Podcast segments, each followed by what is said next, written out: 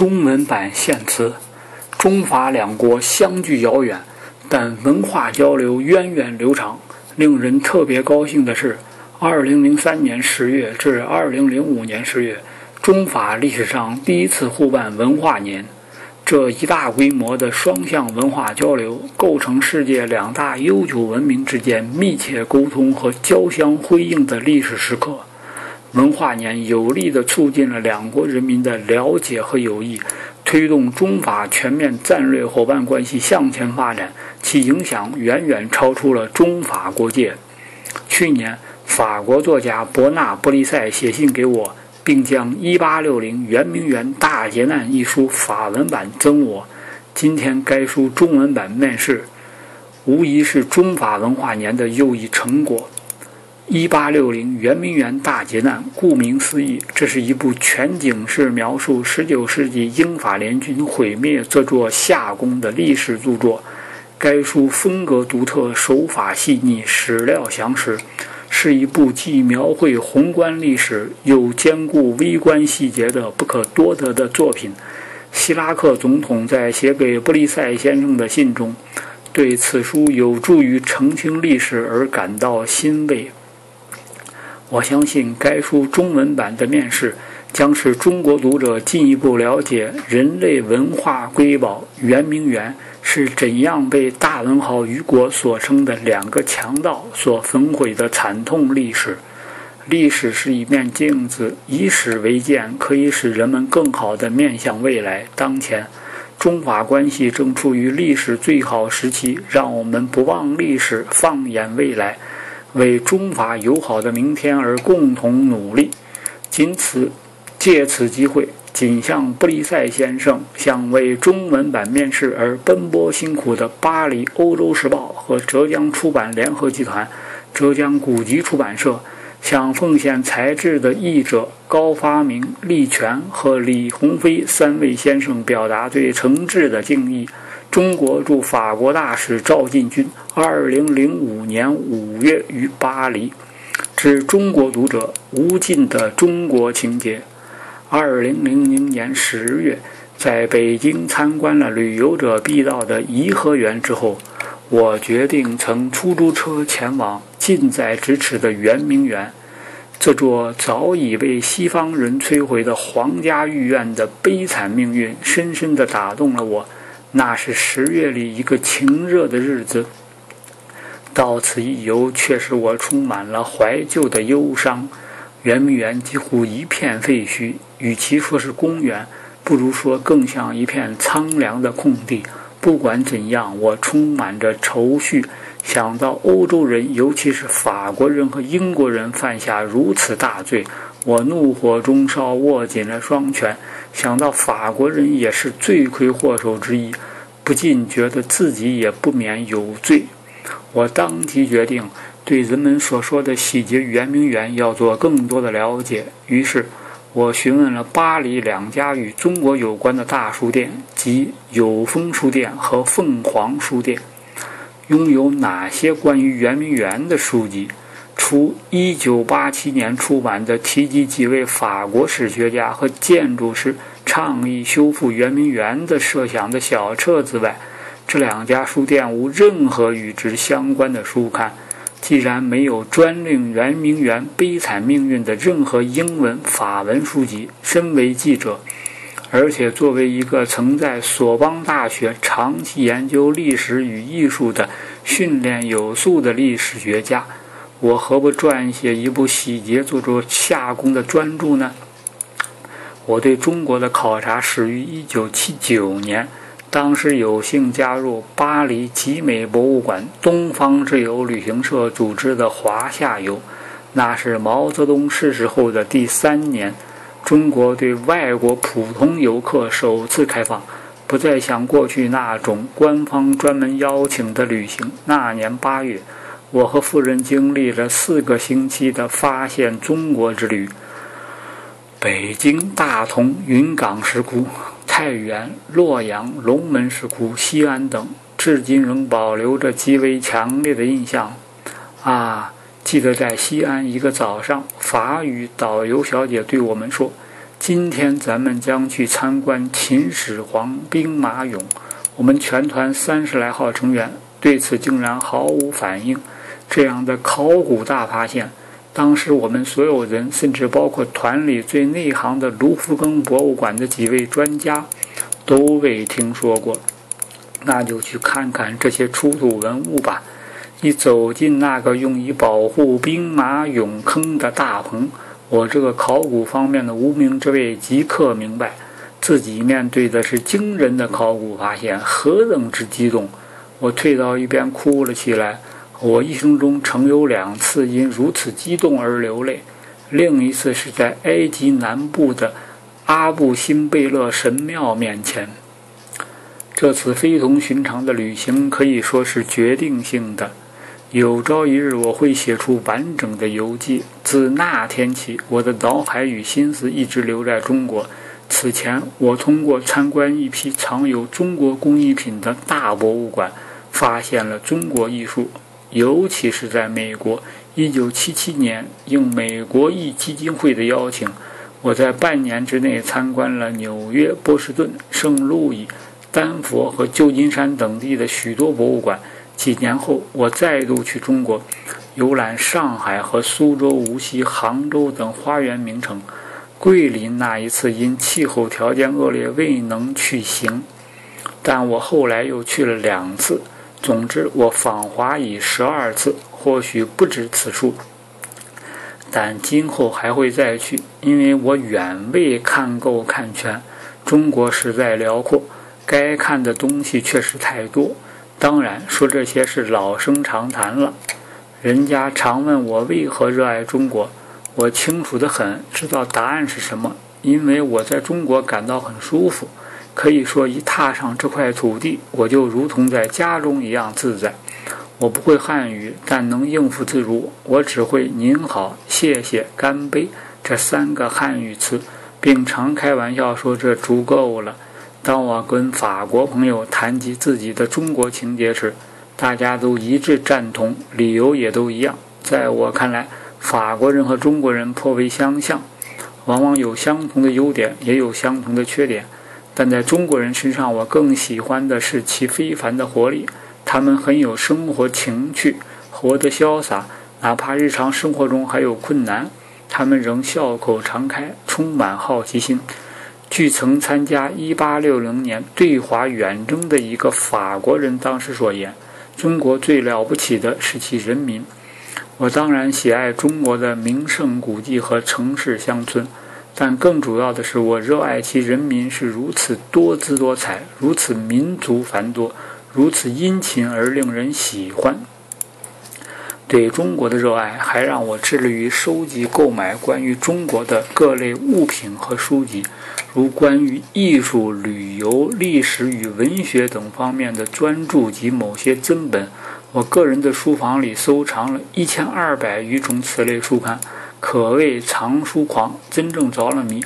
而拥有这么多关于中国的书籍，真是其乐无穷。自《一八六零圆明园大劫难》一书问世以来，我在巴黎结识了许多中国朋友。他们赞扬我有勇气把法兰西历史上这不光彩的一页写了出来，我对此感到惊讶，因为坦率地说，我只不过尽了历史学家的一份力，同时尽可能保持客观、精确、严密而已。而另一些人也感到诧异，这部主题明确的著作居然长达六百来页，法文版又厚又重。书这么厚是有原因的，起初。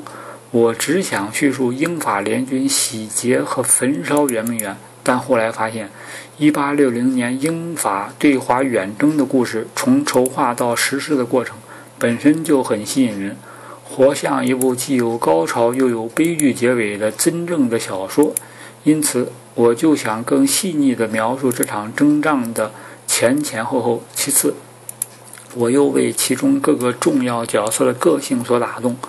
如英方额尔金勋爵、格兰特将军及巴夏里领事、吴士里中校等；法方格罗特使、蒙托邦将军、克利诺将军和杜潘上校等；而中方恭亲王和横旗钦差等。在我看来，这些角色都是不同寻常的知名人士，实像小说中人。再者，查阅外交官、军人、议员和史学家们形形色色的著述及他们的第一手证词，又促使我加以大量的引用，使其在我书中有更充分的发言权。现在则由中国读者来做评判了。不管怎样。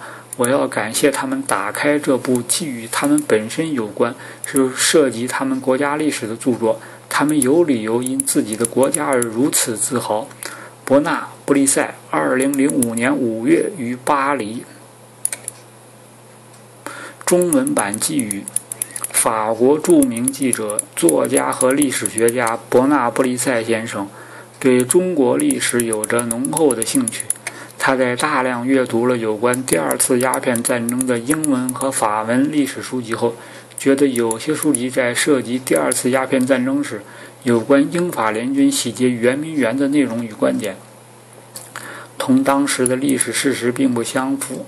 他认为，虽然身为法国人，为了尊重历史，让广大的法国民众能了解当年英法联军是如何洗劫圆明园的，有意或者。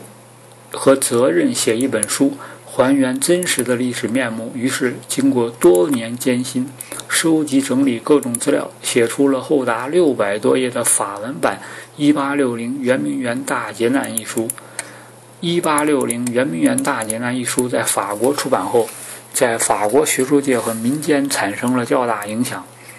由法国人自己来披露当年英法联军在第二次鸦片战争中对中国人民犯下的罪行，的确是一件不容易的事。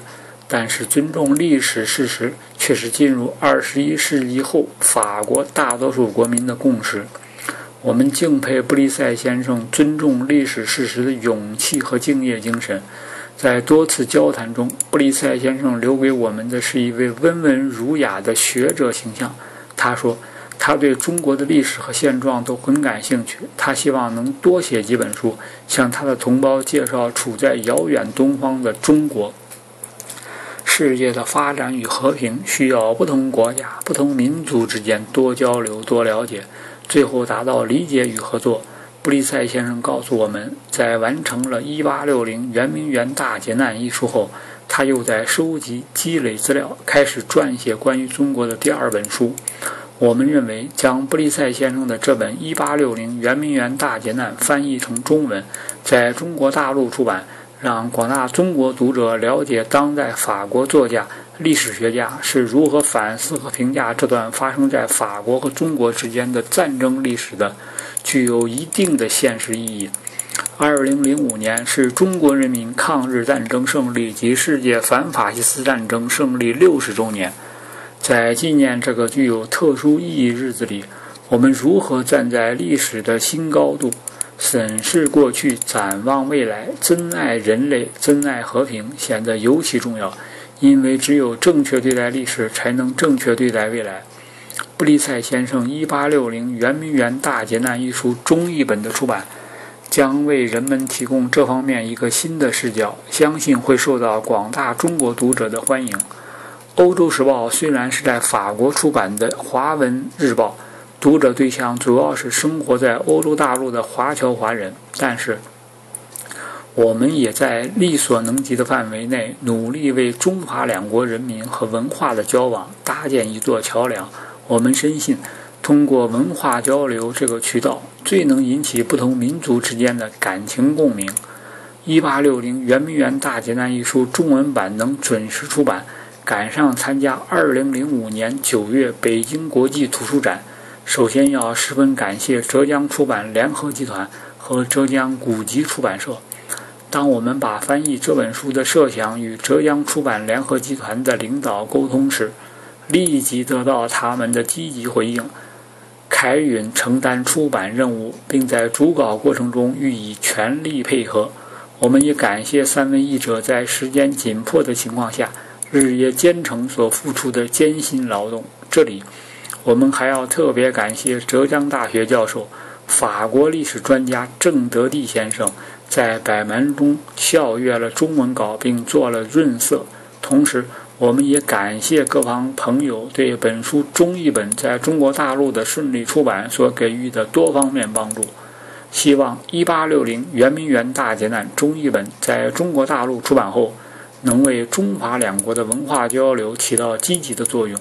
欧洲时报总编辑梁元法，二零零五年六月二十五日于巴黎。前言。法兰西第二帝国可谓声名狼藉，拿破仑三世不配进国家伟人祠。法国人民对那个时期并不感兴趣。关于这二十年、二十来年的历史，我们的集体记忆宁愿干脆把它丢开。大家只记得雨果所描绘的小拿破仑那幅滑稽像。拿破仑三世的罪过在于，以发动政变起始。又以色当战役惨败和巴黎公社事端而告终，而后花了半个多世纪，法国的声望才算得以恢复。这足以使路易·拿破仑·波拿巴成为法兰西最不受爱戴的国家元首，使第二帝国最不为人所了解。拿破仑三世时代的确遭致诸多不客气的评判，其中既缺乏理解，也没有宽容。提起第二帝国，人们的印象总是连年征战、大发横财、吃喝玩乐。不论对错，对第二帝国加以谩骂总是容易的。但也有一个历史片段值得从历史沉寂中发掘出来，那就是1860年对中国的远征。对帝国的战事，人们主要了解1854至1855年的克里米亚战争，包括阿尔玛大捷。攻占马拉科夫和围困塞瓦斯托波尔。1859年的意大利战役包括马让塔和索尔费里诺大捷。1862至1867年间悲惨的墨西哥远征等等。然而，人们对1860年英法联军远征中国的冒险情形却知之甚少。1860年系法国与英国签订通商条约之年。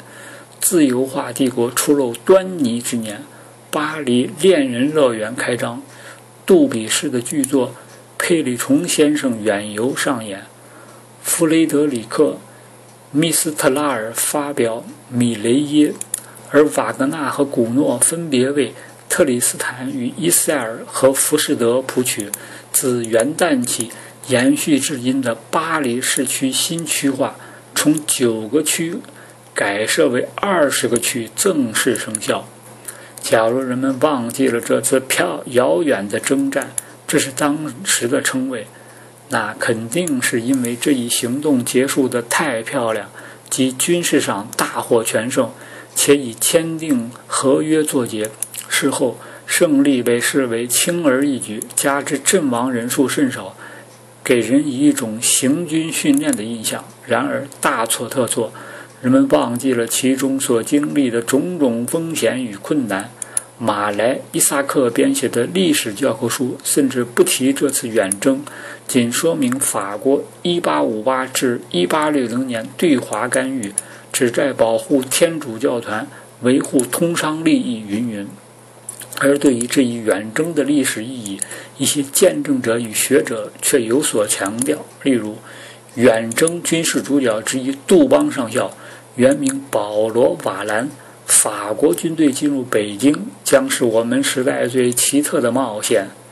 远征官方报告执笔人布隆代尔将军，一支小部队决心坚定，准备赴汤蹈火，朝着陌生的地方挺进，把我们胜利的雄鹰带到远离祖国六千法里之处。外交官拉弗利·夏尔·拉沃莱。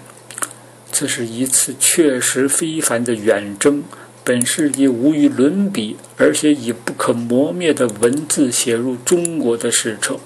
历史学家凯撒德·巴赞库尔男爵：“一个伟大的行动就这样完成，将是大事众多的本世纪最惊人的事件之一。”远征军医疗队长卡斯塔诺医生。远征虽然冒险，但却带着奇迹的光环和陌生国的声望，故而富有双重吸引力。内格罗尼中尉此次军事之举大大超过金羊毛神秘之旅和费尔南科尔泰对墨西哥的远征。第二帝国史1895年出版，作者皮埃尔·德拉克斯认为，此系征程遥远、出乎意料的神奇之战。第二帝国史学家弗勒里伯爵和路易。索诺莱1928年曾以抒情笔调描述道：“人们曾说出征埃及堪称我国历次战争中的传奇故事，而这种称颂似乎更适合于1860年远征中国。的确，还有什么比这小股登陆官兵那几乎难以置信的辉煌历险更动人心魄呢？他们历时近半年。”远行六千来法里，来到一个辽阔而神秘的帝国，大胆深入欧洲人从未涉足的地区。他们虽遭遇到多么意想不到的处境，终于来到那仙境般流光溢彩的财富和瑰宝面前，最后伴着鼓乐声步入拥有两百余万臣民的天子之城。古老而神奇，比历史赋予了无数梦想、幻想与幻境的北京。现代军事史学家雷蒙·布热里和皮埃尔·勒苏夫认为，这是该世纪最了不起的事件之一——一次精心筹划的远征，由一小群人物付诸实施。他们无论是陆海官兵，还是外交官。无论是英国人还是法国人，个个机智勇敢、骁勇善战。远征中国，历史意义之外，军事方面本身也很引人入胜。但期间发生的违背战争法的英法谈判代表被俘事件，使其在人道方面有其可悲之处。他们遭受的痛苦和酷刑，有的因此而致死。给事件增添了悲惨可怖的色彩。还有一些人，一批法国高级军官和外交官，因染病在身，未能生还。此次战事既十分遥远，又极其冒险，甚至到了疯狂的程度，很有可能以悲剧告终，很有可能犯下致命的错误。倘若因厄运降临，而惨遭灭顶之灾，那毫无疑问，至今仍有仍会有人谈论它。可是偏偏走运，本来好多次，命运将导致另一种下场。可以说，除悲惨的人质事件外，中国之行福星高照，一帆风顺。到底是法英联军远征，还是英法联军远征？在这个问题上，狂热的沙文主义不合时宜。在某些历史教科书或旅行指南中，偶尔有人言及法英联军远征中国。其实，这根本不是问题。原因显而易见，千真万确是英法联军远征。理由很充分：英国军队拥有骑兵和大批印度部队。官兵人数一点二万名，超过法国军队的八千人。整个远征期间，无论从军事上还是外交上，都可以说始终是英国人采取主动。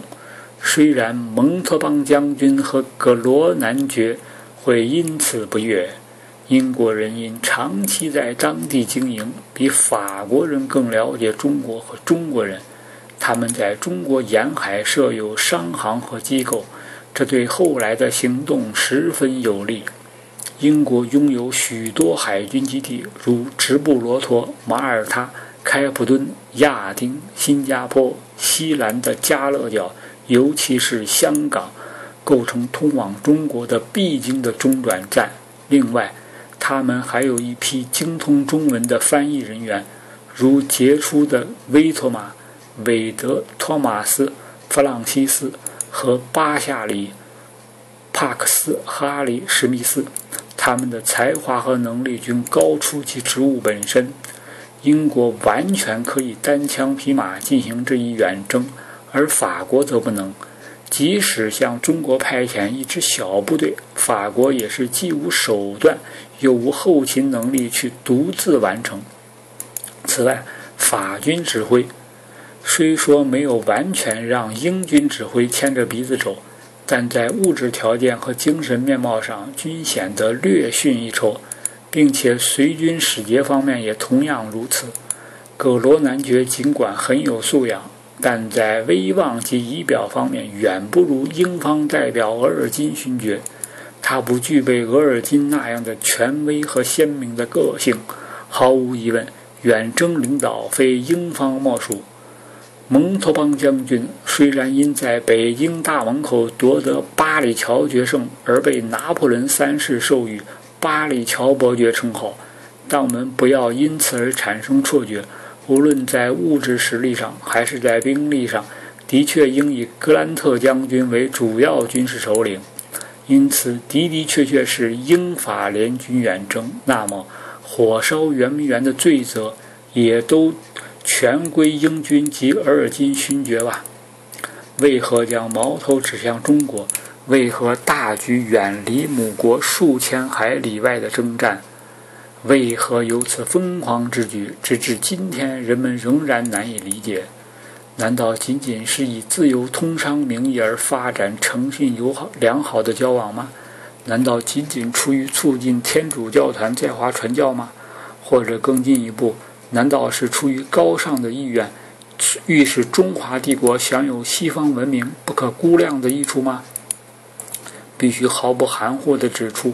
一八六零年对华远征是殖民战争，更确切地说，是帝国主义征战，与十九世纪帝国主义殖民掠夺完全一脉相承。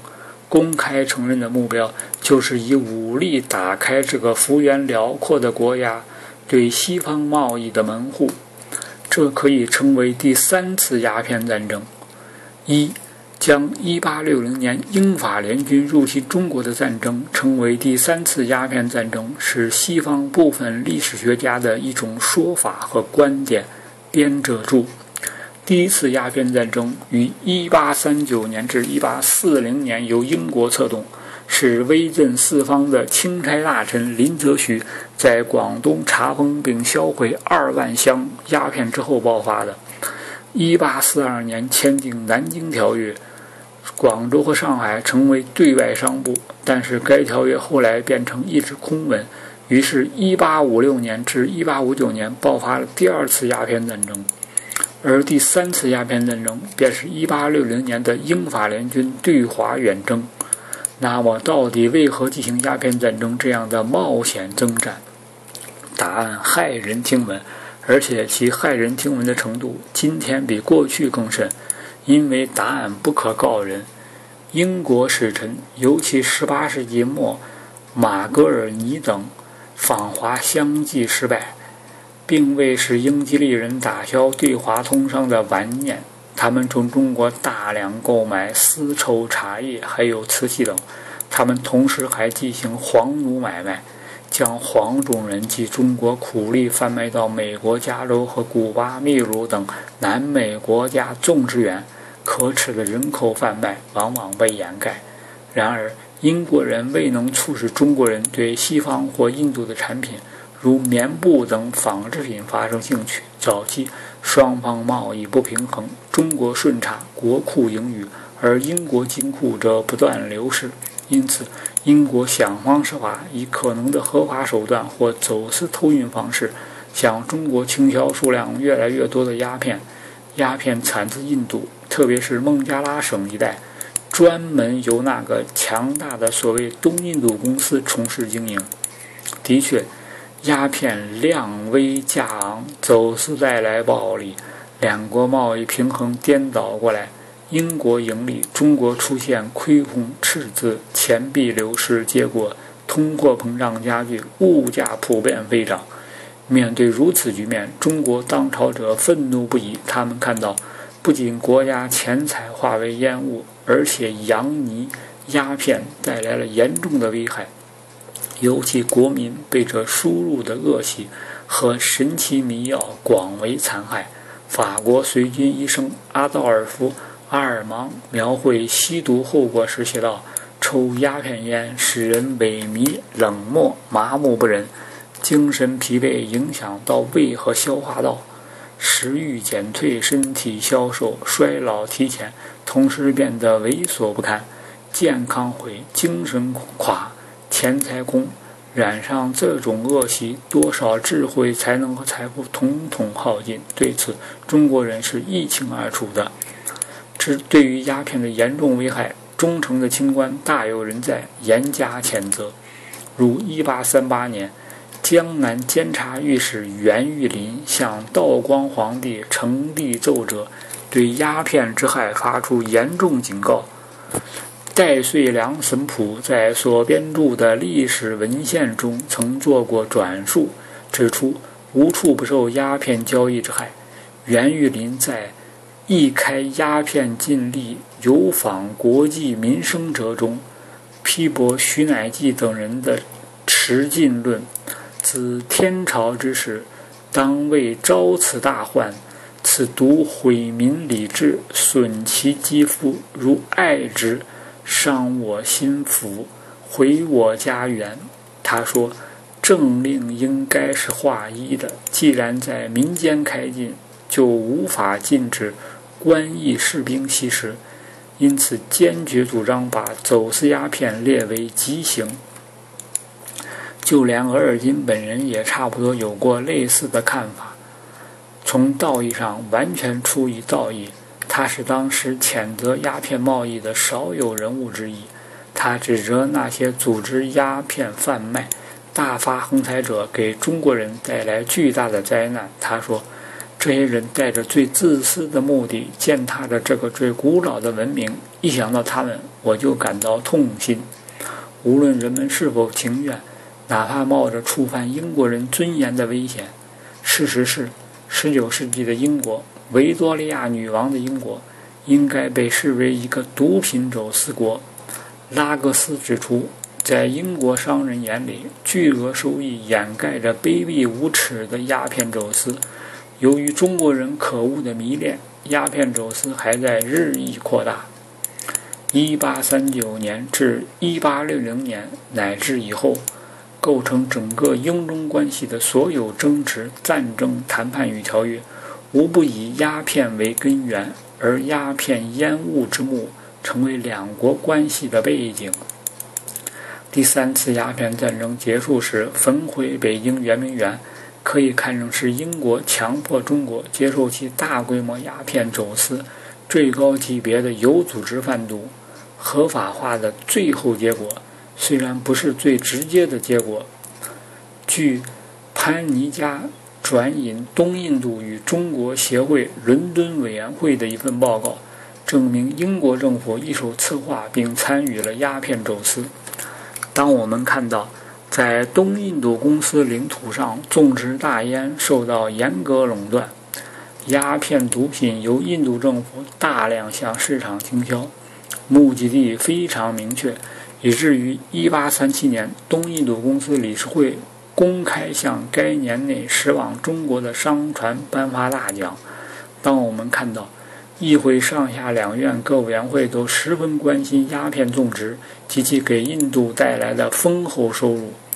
他们深知鸦片的最终目的地，却宣布因收益丰厚，故不愿放弃这个巨大财源。更有甚者，当我们看到内阁成员主持的印度部完全控制着东印度公司，拥有全权阻止任何反对意见时，我们必须承认，把鸦片生意的罪恶仅归咎于有关商人是极不公正的。其实这些烟商的所作所为一直得到最高当局直接和间接的赞同。要想迫使中国让步，必须找出合适的理由；倘无正当理由，就得找卑劣的借口。正好1859年，在直隶海湾白河入海口大沽要塞前，英国及法国海军遭兵败之辱，于是。英法联军决定采取重大军事行动，既对这次冲突加以报复，也借以强压中国，最终向西方利益开放。英国人和法国人忘记了，而且是有意忘记，这场远征以极其卑劣的野蛮行径而告终。用中国人的说法，这是世界文明史上的一大劫难，即洗劫并焚毁圆明园，一座清朝皇帝们最喜欢的夏宫。一八六零年十月七日和八日，法国军队洗劫圆明园；数天后，英国军队烧毁圆明园。这是对人类文化遗产犯下的无法赎补的罪行。圆明园堪称世界奇迹之一，它与北京紫禁城和承德避暑山庄一起，共为中国皇家御苑。雨果将它与巴黎、希腊、巴特农神庙、埃及金字塔、罗马斗兽场。和巴黎圣母院相提并论。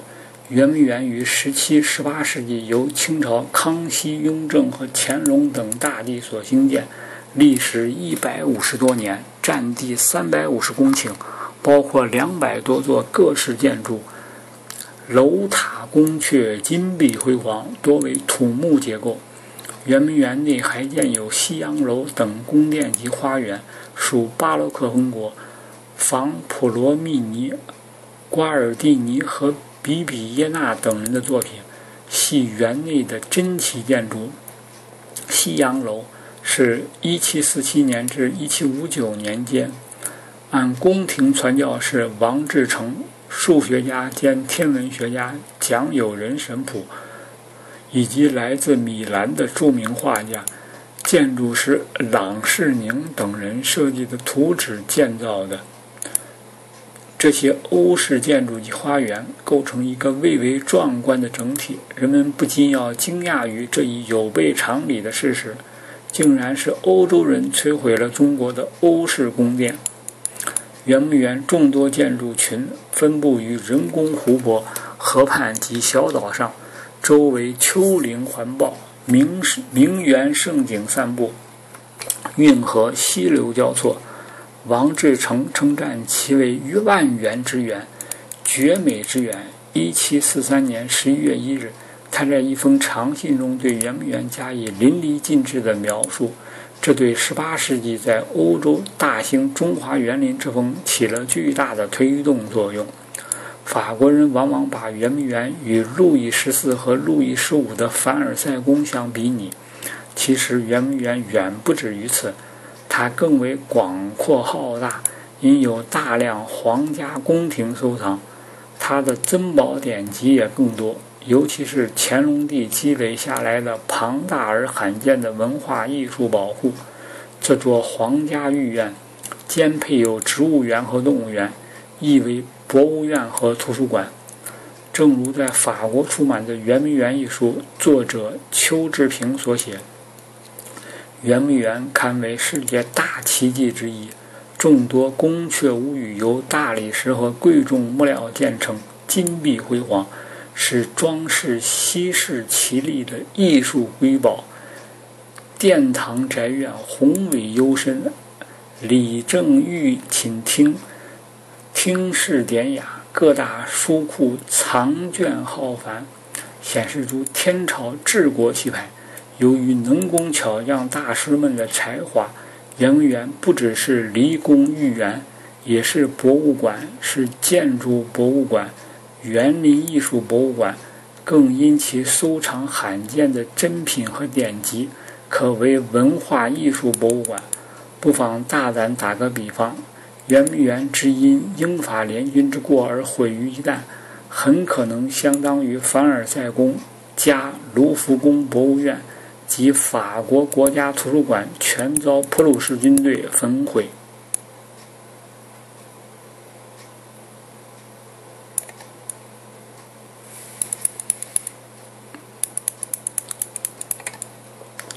一八七一年初，法军大败，巴黎被围。若普鲁士人决定那样做的话，必定会是如此。当时和稍后关于一八六零年远征中国的记载。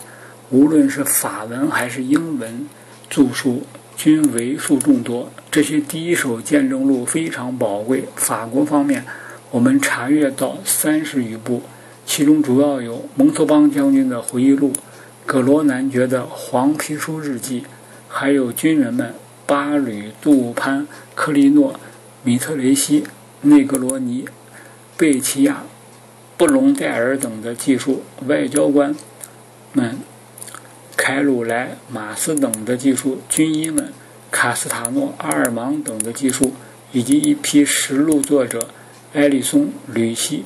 洛图尔、朱雅等的珍贵记述，另有同时代人巴赞库尔、夏西隆等人的见闻录。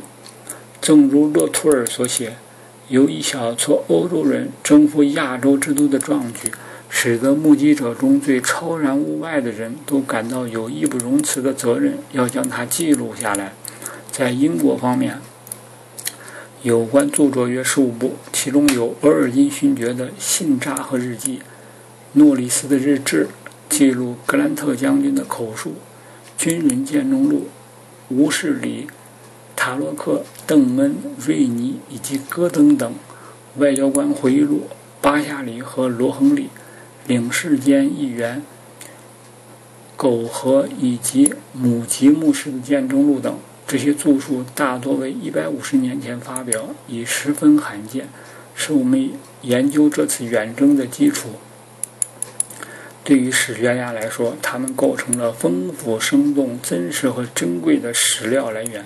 尽管对于这些技术有时要加以鉴别，甚至进行纠正，这毕竟是胜利者写成的历史，还得看看战败者所写的历史。有关中国方面，我们着重参阅由耶稣会士戴遂良神甫二十世纪初叶发表的《中国史料集》。著文宝贵，但常被忽视，也偶遭抄袭。阿兰·佩雷菲特曾就1793年英国特使马格尔尼赴华之行写了《停滞的帝国》一书。在导言中，他阐述了主导其写作该书的方法或路子。斯汤达把小说看成是一面沿沿途漫步的镜子，读者下面读到的这个故事，则是由一套。三十多面镜子，或确切地说是三十多架摄影机制作成的。它们给安放在书中某些人物的肩上，或被藏在使团路经的途中。我仅限于整理和核实这些见证。通常我只是让他们自己说。同样，我们也没有采取其他方法，而是引用了四十来个法英当事者的见闻和著述，他们也都是。埋伏在远征路上的，我们当代人的判断只能是直言不讳、毫不留情，并且不留余地。一八六零年英法对华远征，尽管军事上和外交上有所成功，但却以最惨重的方式告终，即劫掠、焚毁圆明园，罪过、罪行、罪孽永远抹不掉。在到处都注重保护世界文化遗产的时候，这些罪恶不只是在中国人心中永远抹不掉。在所有人类记忆中都永难磨灭。最后，我想说的是，假如这次远征根本没有发生，从而使本书失去存在的理由，那该多好啊！